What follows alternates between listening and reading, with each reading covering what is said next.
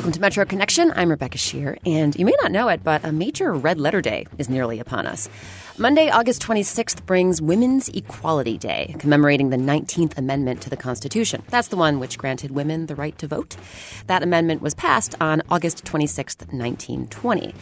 So this week, we're bringing you a show dedicated to some pretty wondrous women out there mothers. We first aired this show right around Mother's Day, but we've added a few new touches, so stay tuned.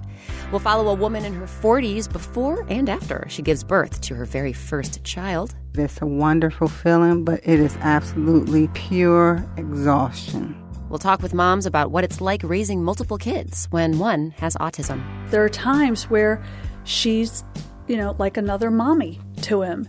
We'll explore the issue of international surrogacy. We contacted the doctor. In less than a year, we already had our first child. And we'll look at a different kind of mother a mother lode of gold in the Old Line State. There was a gentleman here in Montgomery County. His name was Jack Nelson. He paid enough gold to make wedding rings for himself and his wife.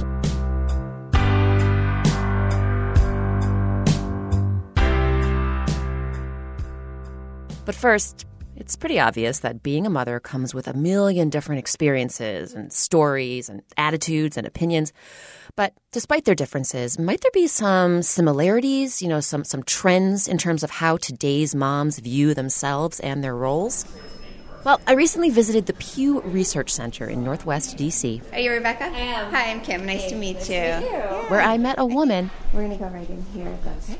That works. Totally. Who says there very well may be. Her name is Kim Parker. And I'm Associate Director of the Pew Research Center's Social and Demographic Trends Project. And the social and demographic trend Parker just finished studying is all about moms. Well, and dads too. We interviewed about 2,000 adults nationwide and got their attitudes about their work lives, their family lives, and sort of the struggle of balancing those two. And as Kim Parker and her co author Wendy Wang went about analyzing those 2,000 interviews, Parker says one thing that surprised her was, compared with a similar study in 2007, more moms now say their ideal situation is to work full time.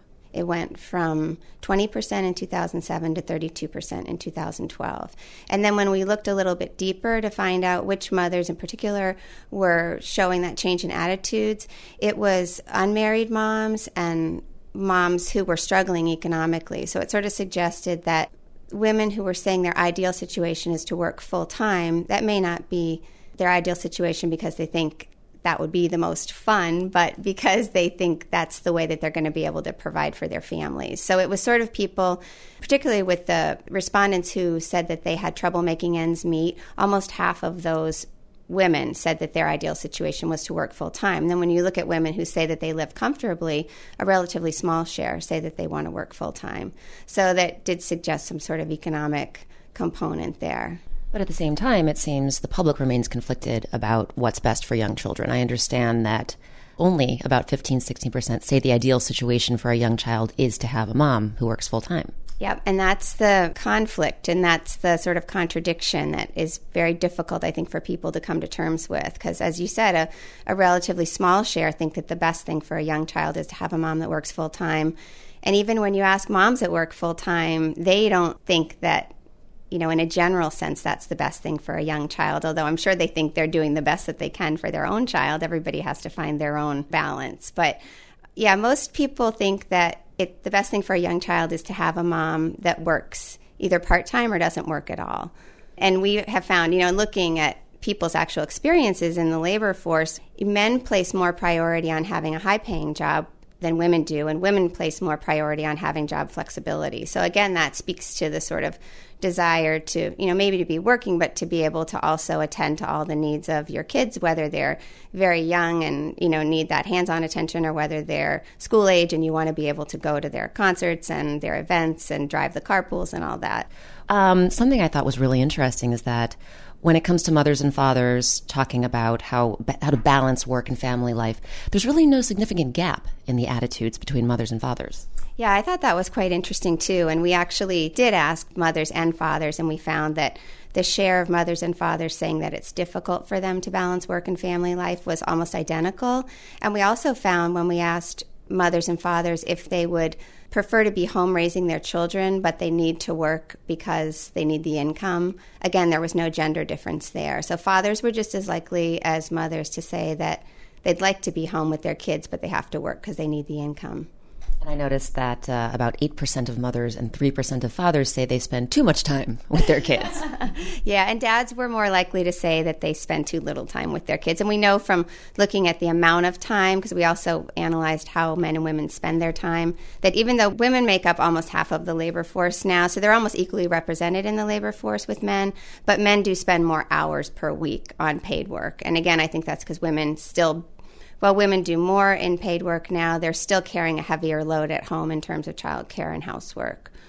In the study, you also asked women and men to rate themselves as parents. Can you talk about what you found there? Sure. We found that um, mothers give themselves slightly higher ratings than fathers, but overall, most parents say they're doing an excellent or a very good job of raising their kids. We also found that working mothers give themselves slightly higher ratings than non working mothers which was kind of interesting. I don't really have an explanation for that, but um, yeah, there was a significant difference there as well. When our report came out, it was around the you know 50th anniversary of the feminine mystique, and also it was the same week that Sheryl Sandberg's book Lean In came out. So it was just an interesting time. And it's always a topic that, you know, causes a lot of interest and conversation, and everyone has their own stories. And it's obviously an area that's still very unsettled and dynamic in terms of women deciding what's best and, you know, formulating their views. And so I can't wait to do it again and find out what changes next. well, Kim Parker, thank you so much for taking the time to talk with me. Thank you so much. I enjoyed it. Kim Parker is the Associate Director of the Pew Research Center's Social and Demographic Trends Project. For more on her study of parenting and work family balance, visit our website, metroconnection.org.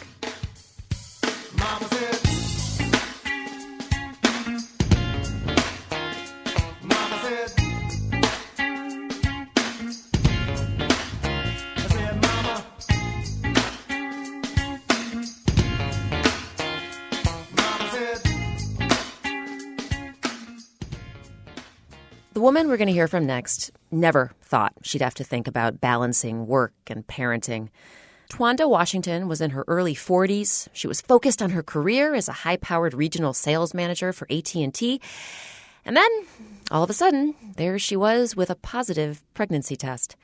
Just shy of nine months later, Emily Berman met Twanda, who recorded this radio diary as she experienced her first few weeks with her brand new son if you would have told me that I would be having a baby, I would have looked at you like you were crazy.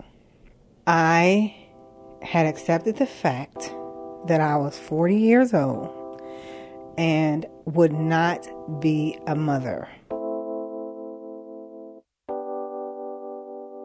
Today is April 16th, the day before I go into the hospital to give birth to Patrick Ramon Amos Jr. I'm here with my fiance, Patrick Amos Sr. We're having our first child together. But you are not a first time parent. So I have two sons from my first marriage. Uh, both are college students. I never thought that I would start over again, at least not in that way. I feel blessed to be his father.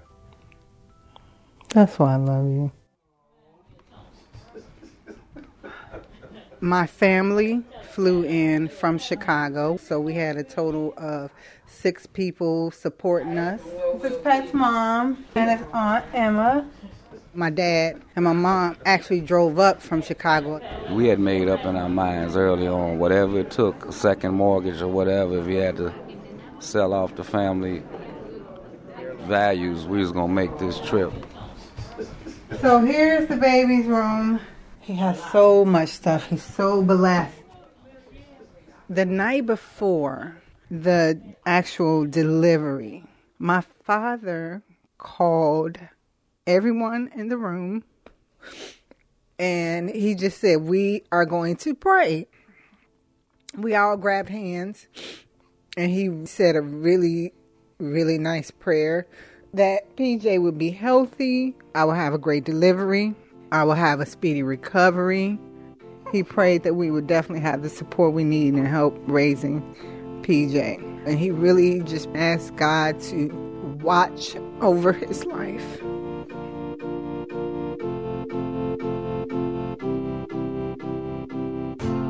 Hey, this is Mikey. I'm Twanda's little brother. All right, so we're just sitting in the waiting room, just waiting right now. As the door keeps opening and closing, we keep watching and. No, that's not him. My God, he is gorgeous. So everybody meets us back in the labor and delivery suite. Here, Mom, scooch over. Let me see. Talking about how much he looks just like his father. It is. I told you. Little nose, lips. I could not stop staring at him. It was like, you know, here you you've never met this person and you have so much love for them immediately. You just you just fall in love. Today, PJ is 13 days old. I have survived two weeks of being a mother. My house is upside down. My kitchen has baby bottles everywhere. He is not even eight pounds, and he has taken over my entire house. He is actually holding his bottle. He's done that twice already. I'm like, wait a minute. What five day old baby holds their own bottle? So I'm like, okay, slow down because there will not be another baby coming after you. So you don't have to really develop too quickly there. Good morning. I'm sitting here with PJ about 3:30 in the morning and I just had my first diaper explosion minus the diaper. As I was changing him, next thing I know, a green volcano erupted and it went about five feet across the room. And I dodged it like, oh, it's amazing. I heard about it, but I've never experienced it. And I just got my first poop.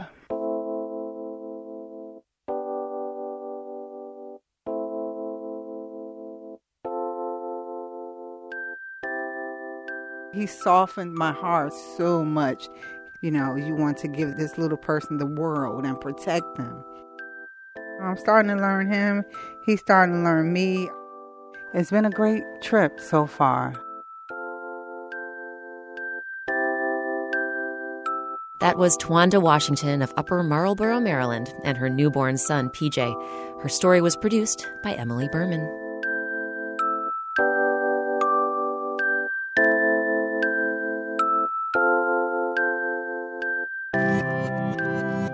Time for a break, but when we get back, the toll bullying can take on a mother and her child, My children sometimes don't want to go to school because of it. and how autism can change a mother's approach to parenting. They had to grow up a lot faster than children who don't deal with uh, disability in the family. That and more in just a minute on Metro Connection here on WAMU 88.5. WAMU News coverage of labor and employment issues is made possible by your contributions and by Matthew Watson, in memory of Marjorie Watson. And support for WAMU 88.5's coverage of the environment comes from the Wallace Genetic Foundation, dedicated to the promotion of farmland preservation, the reduction of environmental toxins, and the conservation of natural resources.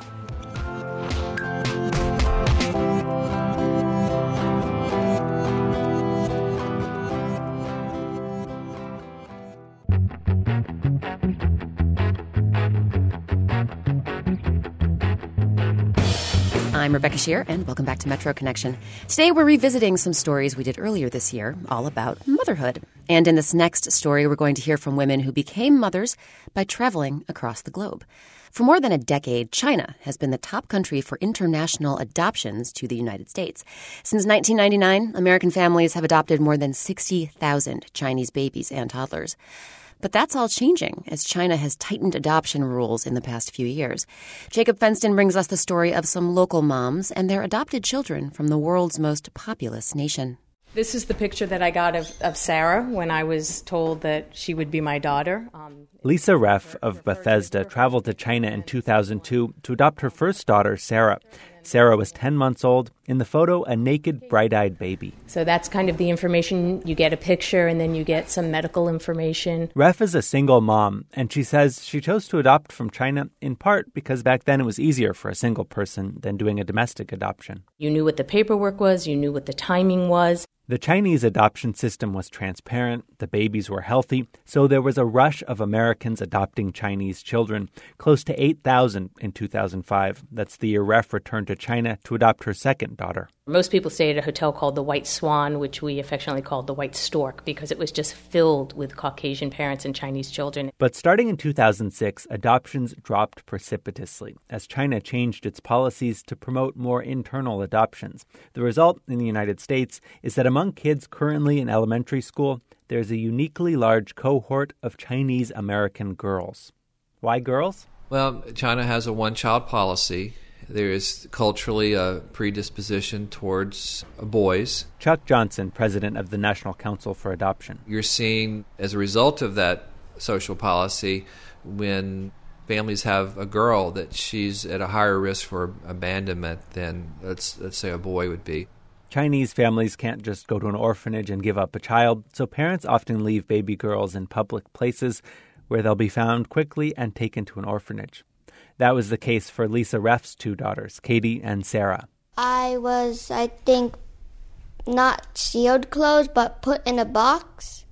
Because I remember I was near the orphanage. My mom told me that I was left in front of a school in a box. That's Katie. She's now nine years old. Sarah's 11. The story about the box, that's all they know about their birth parents. But this summer, the family's planning a trip back to China. They'll hit all the tourist sites. I'm most excited about learning the culture and tasting the food. I like the dumplings and the spring rolls. Plus the pork buns. But they'll also visit the orphanages where the girls spent their first few months. Katie's interested in seeing a particular piece of furniture she knows from a baby photo. The red couch. They took a picture of all the little babies and me on a couch. These heritage tours, as they're called, are pretty common. It's a way for adoptive parents to help their kids understand where they're from. Janice Morris, a mother from Arlington, took her daughter three years ago. It was an opportunity to see what life would have been like for her in China and for ge- girls in general, both good and bad. At the time, her daughter Claire was 10. It was sort of sad because I saw how how lucky I am to be here in America, but I also was a little happy to see where I came from. They visited the orphanage and they also went to her finding place the farmer's market where Claire's birth parents left her. There was a lot and a lot of rice farms there. So if I was still there, I would have to do like a lot of um, growing rice and yeah.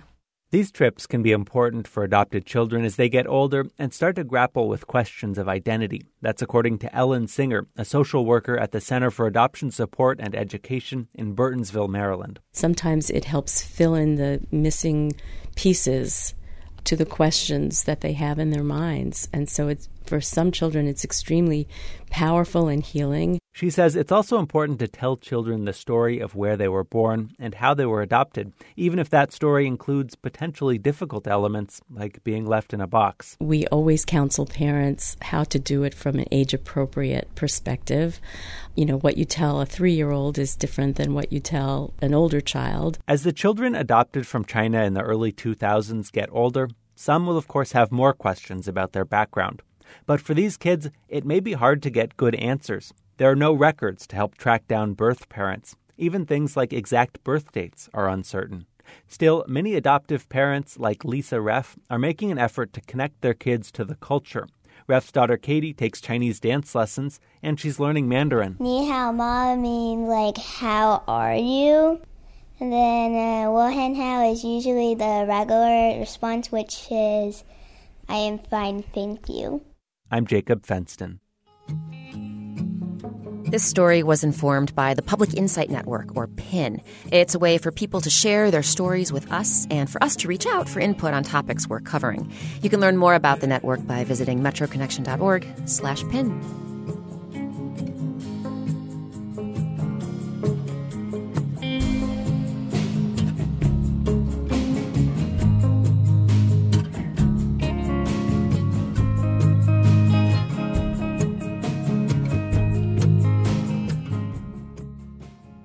So, as we just heard, the road to motherhood can be quite the journey. But experiencing motherhood, being a mom, that can be quite the adventure too. For instance, let's say you're a mother whose child is diagnosed with autism. From that point on, you and your family are often heading down a twisty and turny path of doctor's visits, therapy sessions, and other time consuming interventions. And if you have other kids, kids who are so called typical, you have the added challenge of trying to find a balance. Tara Boyle brings us the stories of several moms who are experiencing just that. Hunter and Kyla McLaughlin just got home from school, and they're blowing off steam on their backyard trampoline. Nah, Kyle said she's gonna hit me. Because I'm trying to do it back. Oh, Hunter, she doesn't want to hit you while she's flipping. They're bickering, just like any other siblings you might meet in this suburban part of Bel Air, Maryland. Their mom, Shelley McLaughlin, says Hunter and Kyla are close, best friends.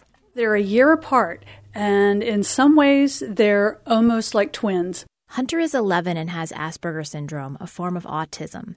For years, that diagnosis impacted every dimension of the family. He was very impulsive as a younger child, and if it came to mind, he just reacted and did it. If they were out in public, like at the grocery store, that impulsiveness could be a big problem. He would take off. I would be in the checkout line. He would bolt out the door into the parking lot, and he was not coming back unless I went and physically grabbed him. McLaughlin, a single mom, knew how stressful this was for her, but it was only recently that she started to realize how autism has affected Kyla. There are times where she's, you know, like another mommy to him.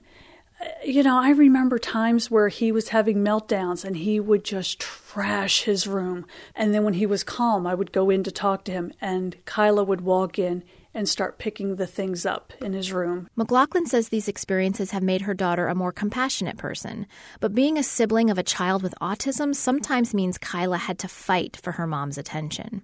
In a way, she almost got kind of stuck developmentally in that during those critical developmental periods, I couldn't give her the attention she needed because I was so busy trying to deal with the daily crises that were going on with Hunter and his explosions and his meltdowns and running away. McLaughlin says slowly over time things have gotten easier. These days, Hunter and Kyla like to cook together and make movies on Hunter's iPad. And the fact that their life is calming down a bit, that makes a lot of sense to this woman. My name is Kathleen Atmore, and I'm a developmental neuropsychologist at the Center for Autism Spectrum Disorders at Children's National Medical Center. Atmore is also a mom. She has four children, including a set of twin boys. One of the twins was diagnosed with autism at 18 months. My son with autism would have just a lot of trouble handling frustration. I think that was the first thing I saw. Even his cry was different.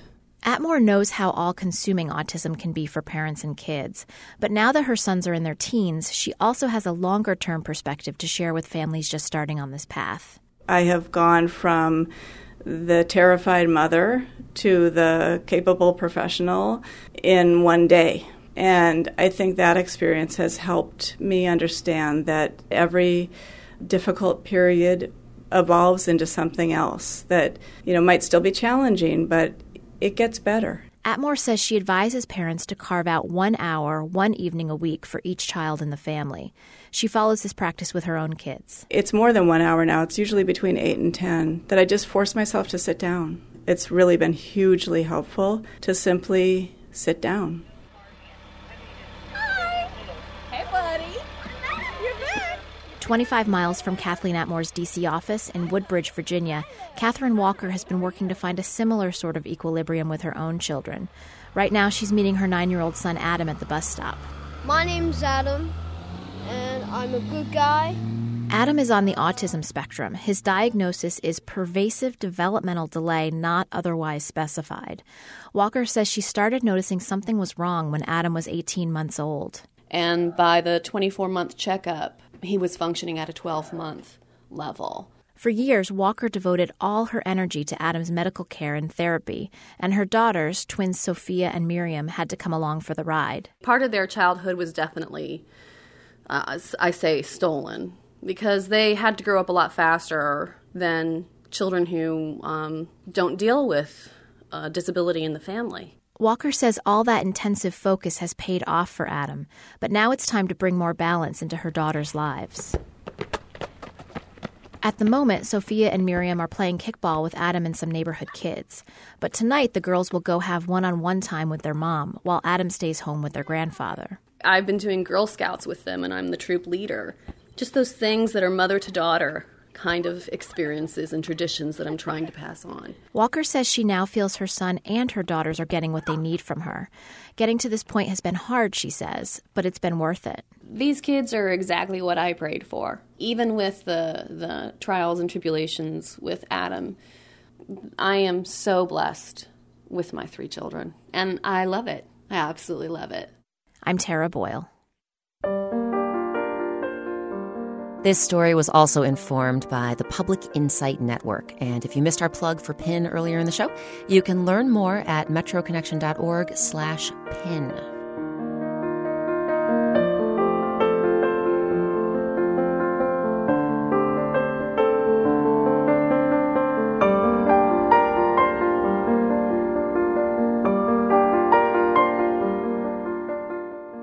So clearly, motherhood can come with all sorts of challenges. And the woman we'll hear from next has been dealing with a very specific challenge, an age old one, really bullying at school. We'll hear more in On the Coast. Our regular segment in which Brian Russo brings us the latest from the eastern shore of Maryland and coastal Delaware. Brian recently spoke with this Maryland mom, we'll call her Rachel, and her son, whom we'll call Bobby. And Rachel says she's found that many adults, even teachers, often have no idea how to handle bullies. I um, have been dealing a lot of with issues at school with uh, children saying things or um, spreading rumors about my children, and it's been hard for me to deal with. And um, it's actually taken a toll on our family. My children sometimes don't want to go to school because of it. When was the first time that, that this came up? This, this was this something that just started happening this year?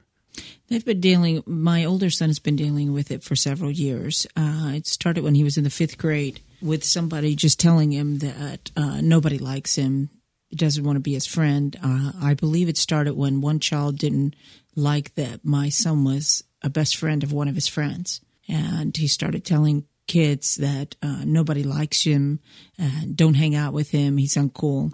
Unfortunately, that spread through the bus, and my son's peers in the neighborhood started to believe that. And if we fast forward now, I found out that that kid that first began bothering my son has bothered many kids mm-hmm. and has never been disciplined for it. I want to turn to Bobby for a second. Bobby, tell me what it felt like for you before you ever had to deal with any bullying of your own, how it felt for you when you were at home and you would hear your parents and your older brother talking about what was happening to him. He started to withdraw from the family, he started to become more alone, liked more solitude, and we still hung out, but he didn't like like to go outside as much. So when did things start happening in class for you? I mean, I know you're you're a few years younger than your brother. When did it feel like bullying was happening to you?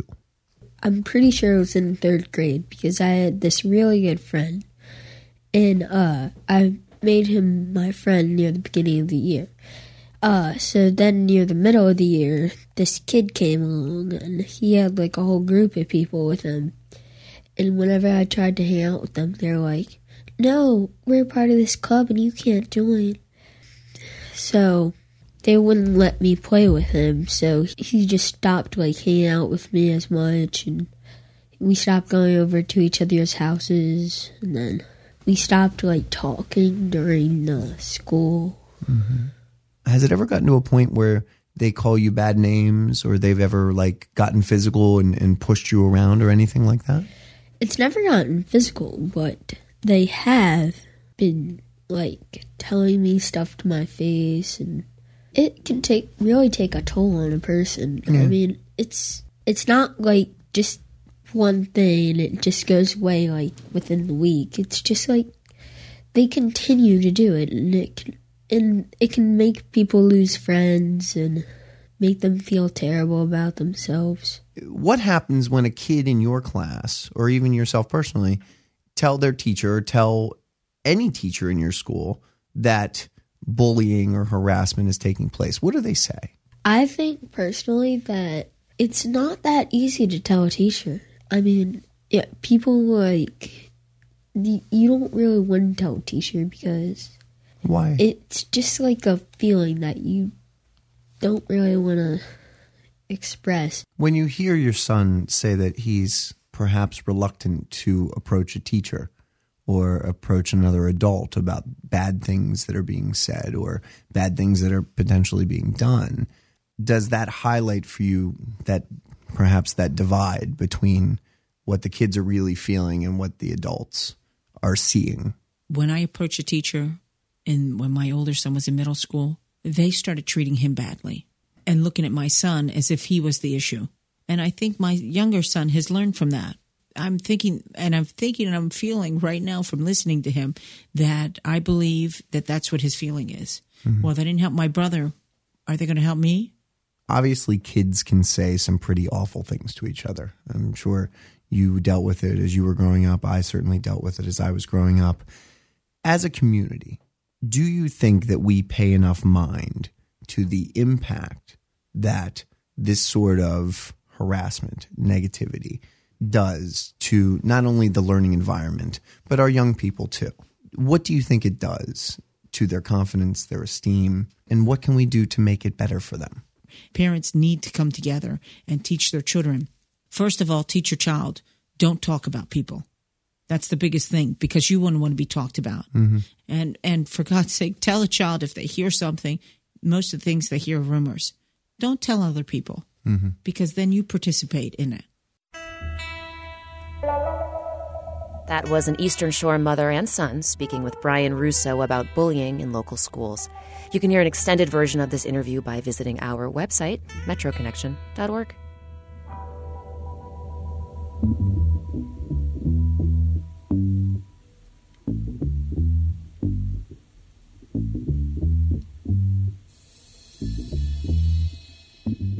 Up next, pursuing a parenting dream overseas. If you were thinking of doing an adoption either in the U.S. or in a foreign country, you should weigh the option of having a surrogate. and mining for a mother lode of Maryland gold. You can pan gold out of just about every creek that flows into the Potomac River between Washington and Frederick.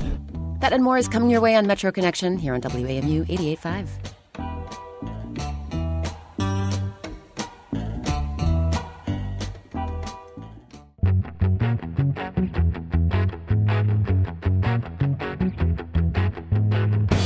Welcome back to Metro Connection. I'm Rebecca Sheir, and today we're bringing you some of our favorite stories about motherhood.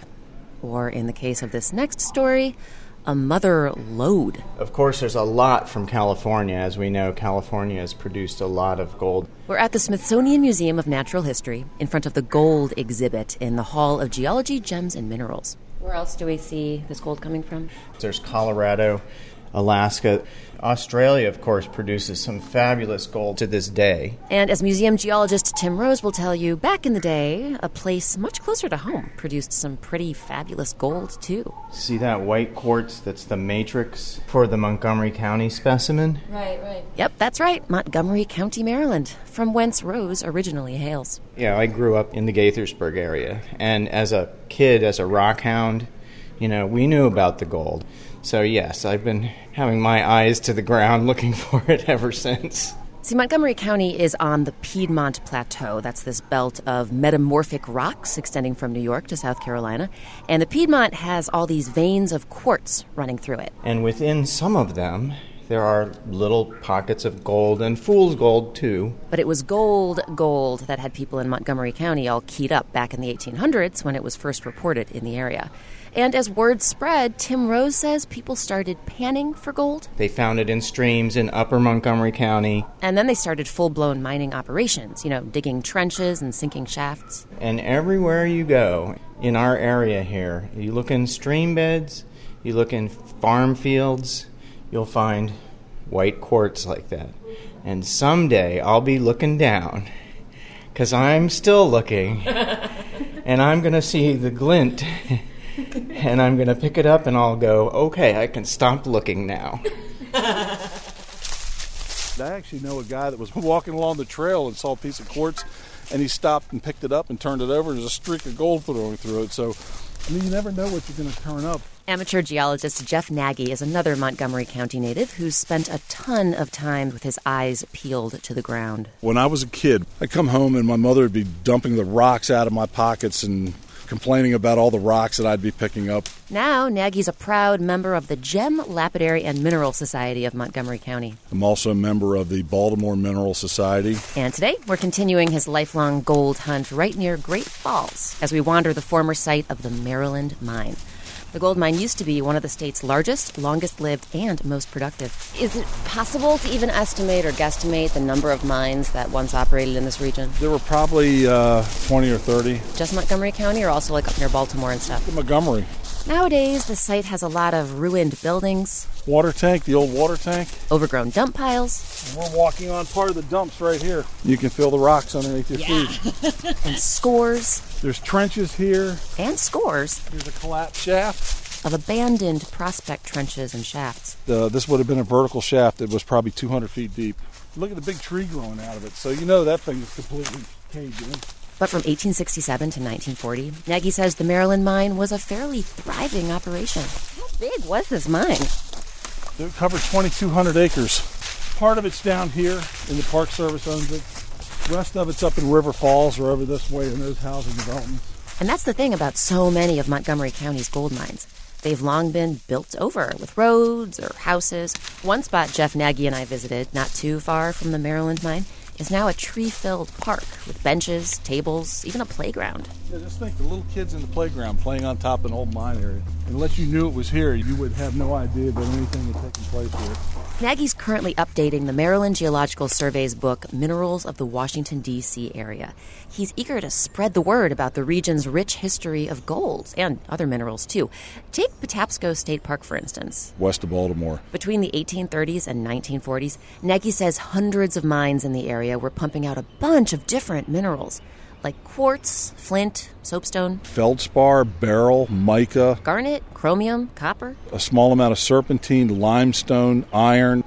But back at the Smithsonian's Hall of Geology, Gems, and Minerals, Tim Rose's eyes are on a different prize gold. But again, not just any gold.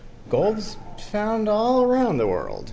And it's also been found in Montgomery County, Maryland. It has. It has. But not by me. Yet.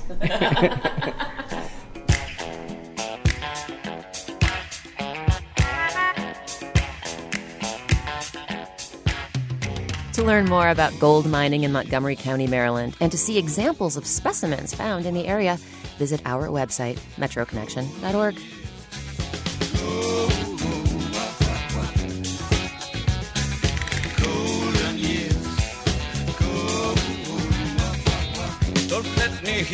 say life's taking you nowhere.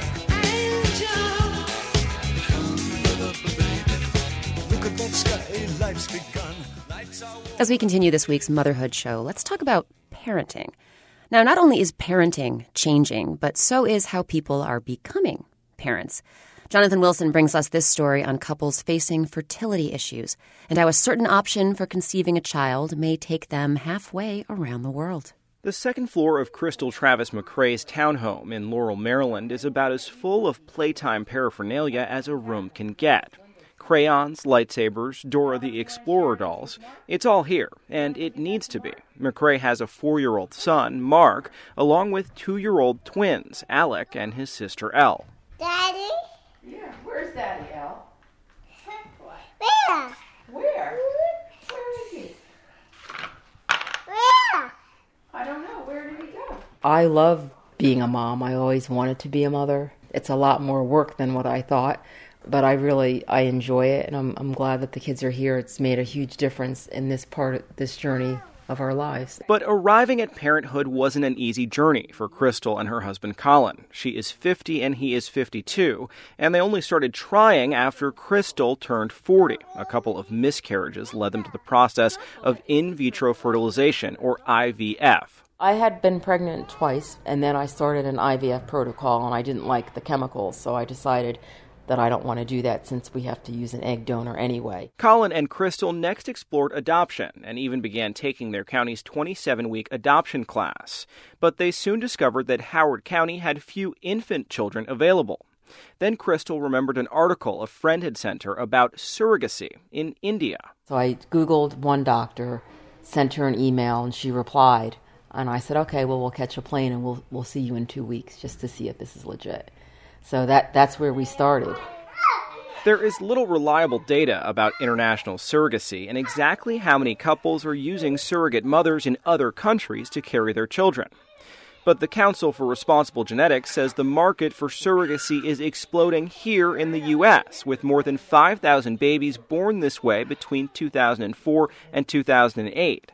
But if surrogacy is a new area of growth in our country, it's a well oiled money making machine in India, where many estimates say surrogacy generates $2.3 billion a year for the Indian economy.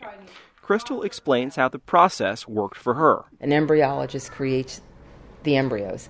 So we had an egg donor, Colin sperm, a surrogate. You can pick the egg donor that you want. Some people in the U.S. will bring an egg donor with them or will have eggs shipped, or you can use an Indian egg donor. We used an Indian egg donor and my husband's sperm. The process gave the McCraes what Crystal calls a triracial family.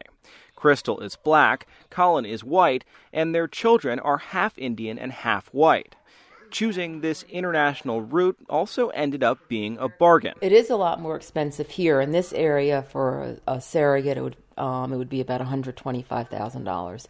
In India, you're probably going to for a singleton birth, you're going to pay about thirty to thirty five thousand for a singleton birth. But the concept of international surrogacy isn't without controversy.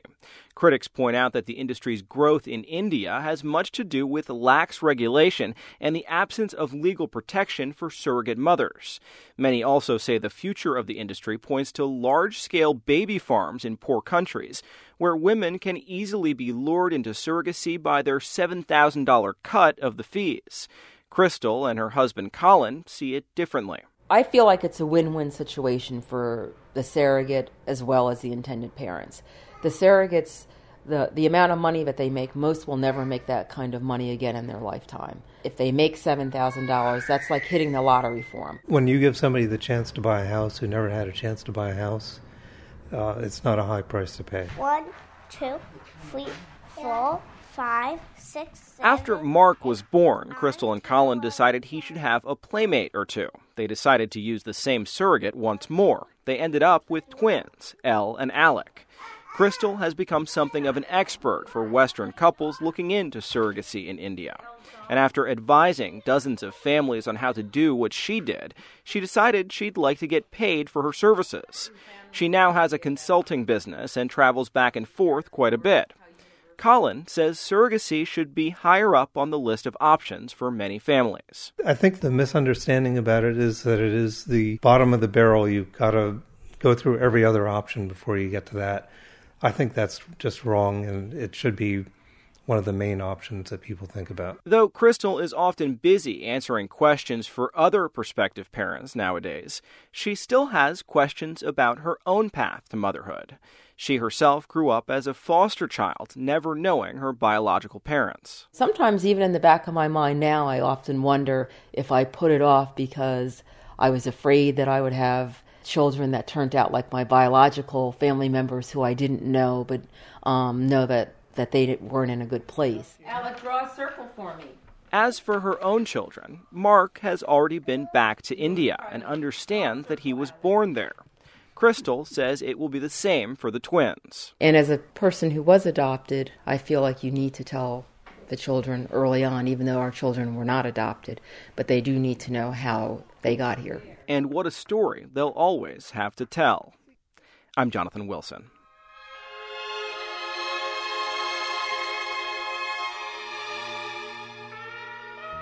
As with Jacob and Tara's stories earlier in the show, this piece came to us via the Public Insight Network, or PIN. You can find more information about the Public Insight Network by visiting metroconnection.org slash PIN.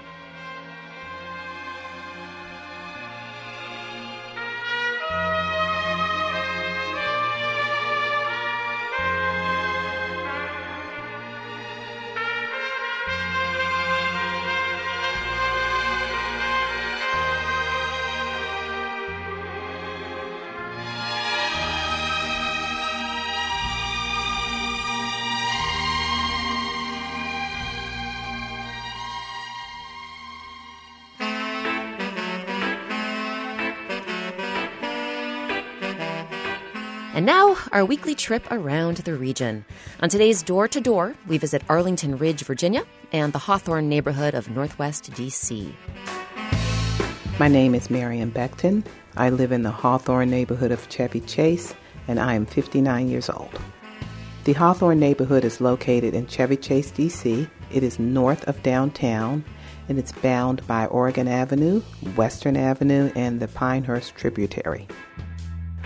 When I walk outside in Hawthorne, and I do it regularly since I have a dog, a lot of green space, a lot of children, a lot of mature trees, well managed homes, a lot of people walking, and of course, the proximity to the park, so we get to see the park every day.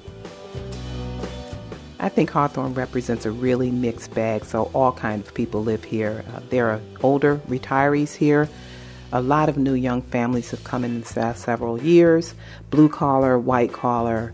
Uh, we have um, every kind of demographic mix, age, every racial mix. Very diverse neighborhood. In Hawthorne, particularly, there are probably a few things people don't know, but what I really would like people to know is that life in, in the District of Columbia can be very good. It's very pastoral, it's a very clean neighborhood, it's a very neighborly neighborhood. So I think when people think about cities, they think that it's probably so fast paced and, and not as kind and not as gentle. And this neighborhood is very kind and very gentle. Hi, this is Katie Buck, and I am 53, and I live in the Arlington Ridge neighborhood, which is uh, part of Arlington County in the south end of Arlington County.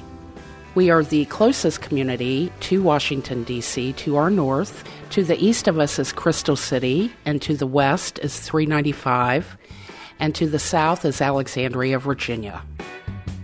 The history of Arlington Ridge is very rich.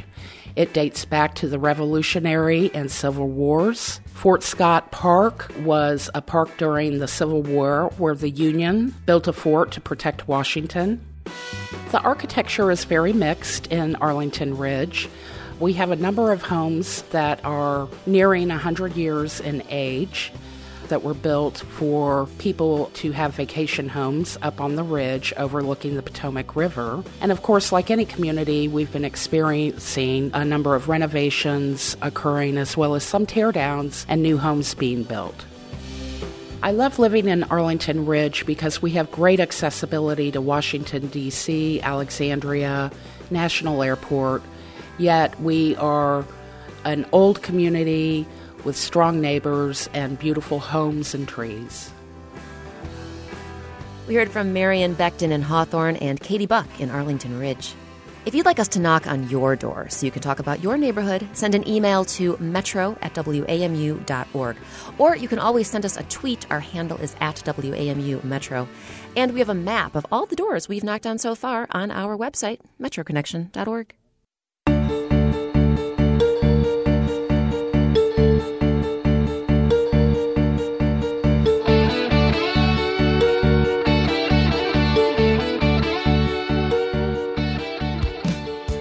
And that is Metro Connection for this week. We heard from WAMU's Jacob Fenston, Emily Berman, Brian Russo, Jonathan Wilson, and Tara Boyle. WAMU's managing editor of news is Memo Lyons. Metro Connection's managing producer is Tara Boyle. Lauren Landau is our editorial assistant. Our intern is Eva Harder. Lauren Landau and John Hines produce Door to Door. Thanks, as always, to the WAMU engineering and digital media teams for their help with production and the Metro Connection website. Our theme song, Every Little Bit Hurts, and our door to door theme, No Girl, are from the album title tracks by John Davis and used with permission of the Ernest Jennings Record Company. All the music we use is listed on our website, metroconnection.org. Just click on a story and you'll find information about its accompanying song. Also on metroconnection.org, you can read free transcripts of stories, and if you missed part of today's show, you can hear the whole thing online anytime. You can also find us on iTunes, Stitcher, and the NPR News app. We hope you can join us next week when we'll celebrate the start of the new school year with a brand spanking new show on learning. We'll hear how local acting classes have surged in popularity since the recession, and we'll do some learning of our own as we investigate what's been happening in the world of transportation. I'm Rebecca Sheir, and thanks for listening to Metro Connection, a production of WAMU 885 News.